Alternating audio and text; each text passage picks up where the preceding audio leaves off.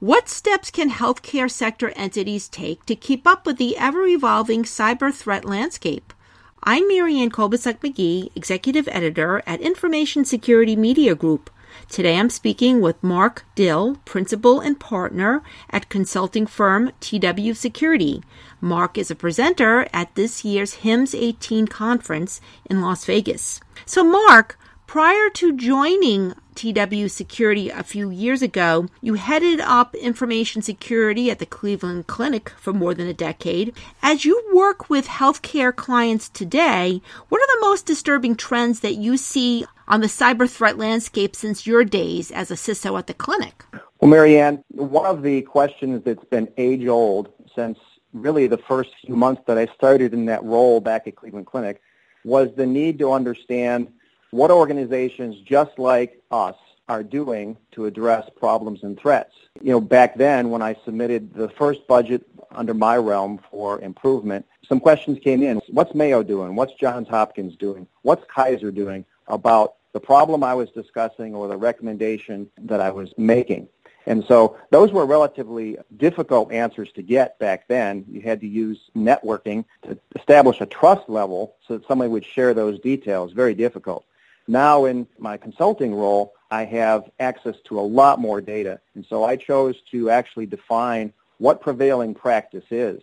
I'm of the belief that uh, for critical controls, an organization needs to understand what peers just like them are doing. So in, you know, in my session, we're going to talk about some of the leading cyber threats. If you look at the root cause of breaches, it's predominantly about hacking, malware, phishing, ransomware, a little bit about device and mobile media theft and loss. And so what are the core controls that an organization needs to put in place to identify the problem, to prevent it from happening, first off, and even with those investment of preventive type things, you still have to be able to detect because events always get past some of the initial tool sets. Those things that uh, are anomalies have to be investigated, so you have to have a good incident response. And sometimes, unfortunately, those responses turn into a disaster recovery scenario. So everything that I do in this session is going to correlate back to one of those strategies. Using that cyber security framework from NIST to have a non-technical conversation about goals and objectives that are or aren't being met to address those current threats. So, Mark, based on what you see with the healthcare sector entities that you deal with, how well prepared are they to be dealing with the evolving threats that we're seeing, whether it's ransomware and other sorts of cyber attacks? How well prepared are they in terms of their security controls, for instance? It's increasing. I've seen a steady increase in the maturity of security programs. So it's not enough to have a tool in place. You can have the best tool in the world, but if you don't have the processes and the talent dedicated uh, to supporting that tool, then it, it could fail. It's not going to achieve, you know, its intended purpose.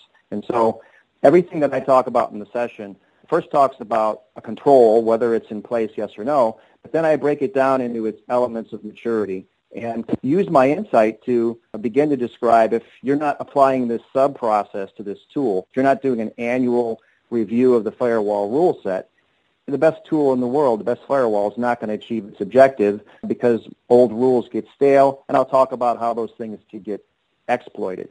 And that's, that's what's different about this session. I've seen a lot of security surveys. They'll focus on whether a tool is in use or not. I'm going to go into the maturity of the practices and the talent and how to support it, and then divide the answer up in accordance to hospital size.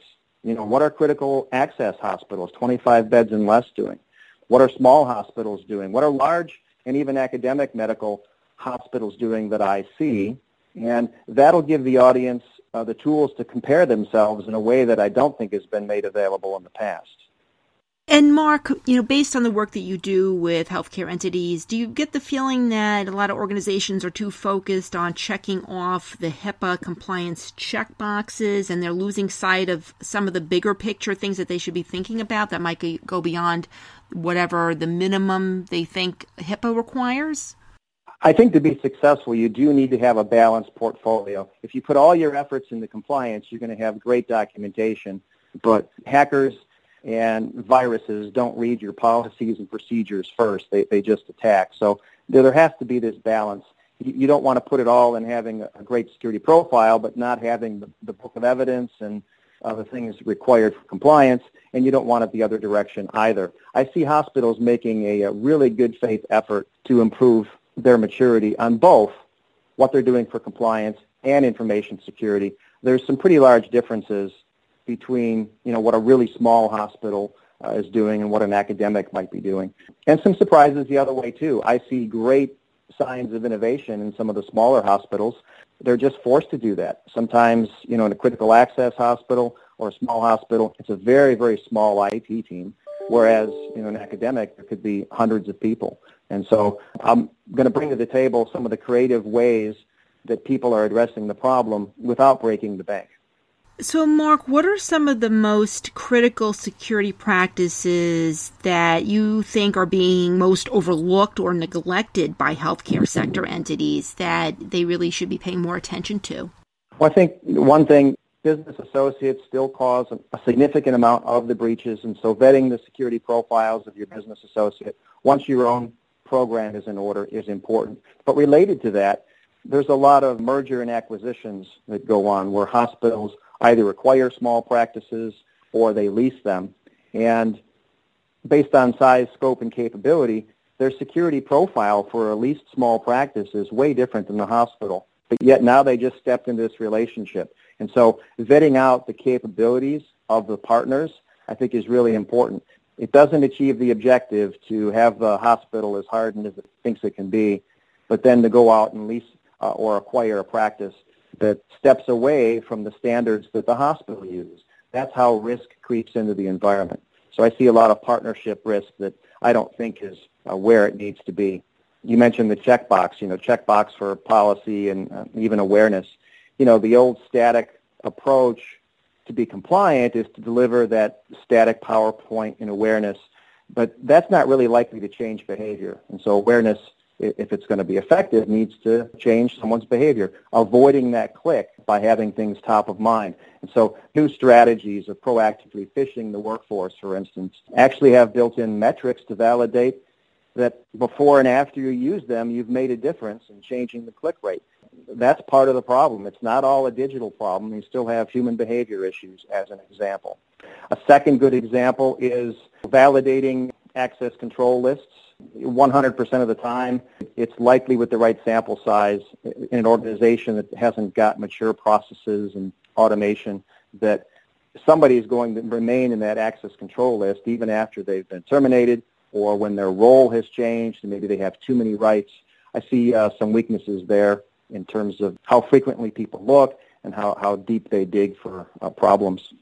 Now, Mark, what about security technologies? Are there any emerging technologies or underutilized technologies that you think healthcare entities need to be thinking more seriously about implementing? I do. I think that some of the technology that I've been most impressed with are user behavior analytics. It's oftentimes a platform that takes the data from your security information and event management, recorrelates it, and uses an evidence-based approach to point to a fewer number of incidents that you ought to be looking at based on user IDs that are behaving differently than they did yesterday or uniquely for the first time. And the same thing for computers. If a certain asset is never connected to a database or been used in a certain way, I think highlighting those scenarios for the incident response team is really important. On the flip side, data loss prevention, great technology when implemented correctly. I see evidence of failed implementation. They're, they're trying to boil the ocean and, and use these tools well beyond the amount of staff that they have to actually support them. And so trying to do a few things well is, is a better approach than trying to do everything that the tool set can. Antivirus endpoints, everybody's got something, but I'm seeing anything from free tools trying to be used all the way up to you know some of the leading commercial next generation tools almost everybody's got it on the roadmap, but anybody that's relying on a pattern file, you know, multiple updates throughout the day, it'll do a really good job of protecting you against just about everything except for the things, you know, that came in this week. I think there's some new strategies there. A lot of organizations use compensating controls. They put their strengths across, you know, their security stack and, and their investments. Um, I'll talk about what's working and what's not, but I see both some strengths and some challenges there as well. I'm also seeing more and more organizations rely on third-party penetration testing, vulnerability assessment. All those things have to work together to give you a sense of validation that all your controls are where they're supposed to be. Until you hire a, a professional pen tester, you're not going to understand precisely how much time and how much talent it is going to take to defeat your controls. You know, all these processes have findings. Organizations have to react to them quickly, you know, with a sense of priority. In other words, you have to have investments at all the layers, identification, protection, detection, incident response. I'm seeing some weaknesses there. I'm pleased when I see organizations interested in proactively testing their response using scenario-specific tabletop drills or beyond tabletop with real events in an isolated lab. Organizations aren't stepping up to that plate as frequently as I'd like to see. And coming from a very mature disaster recovery, I have probably 45 bare metal recovery tests under my belt in, in a very mature organization. I'm not seeing a lot of hospitals actually rehearsing their disaster recovery scenarios. They have the investment in technology to fail over. Sometimes they source their EMR to the vendor, but they're not actually rehearsing. To me, you should be able to give the executives a sense of recoverability confidence so that they know that 90 plus percent of the time you can bring back much of your application stack in the stated recovery time. And you would never be able to get that metric until you actually test. And I'm not seeing the testing that I'd like to see. Thanks, Mark. I've been speaking to Mark Dill. I'm Marianne Kolbasuk McGee of Information Security Media Group. Thanks for listening.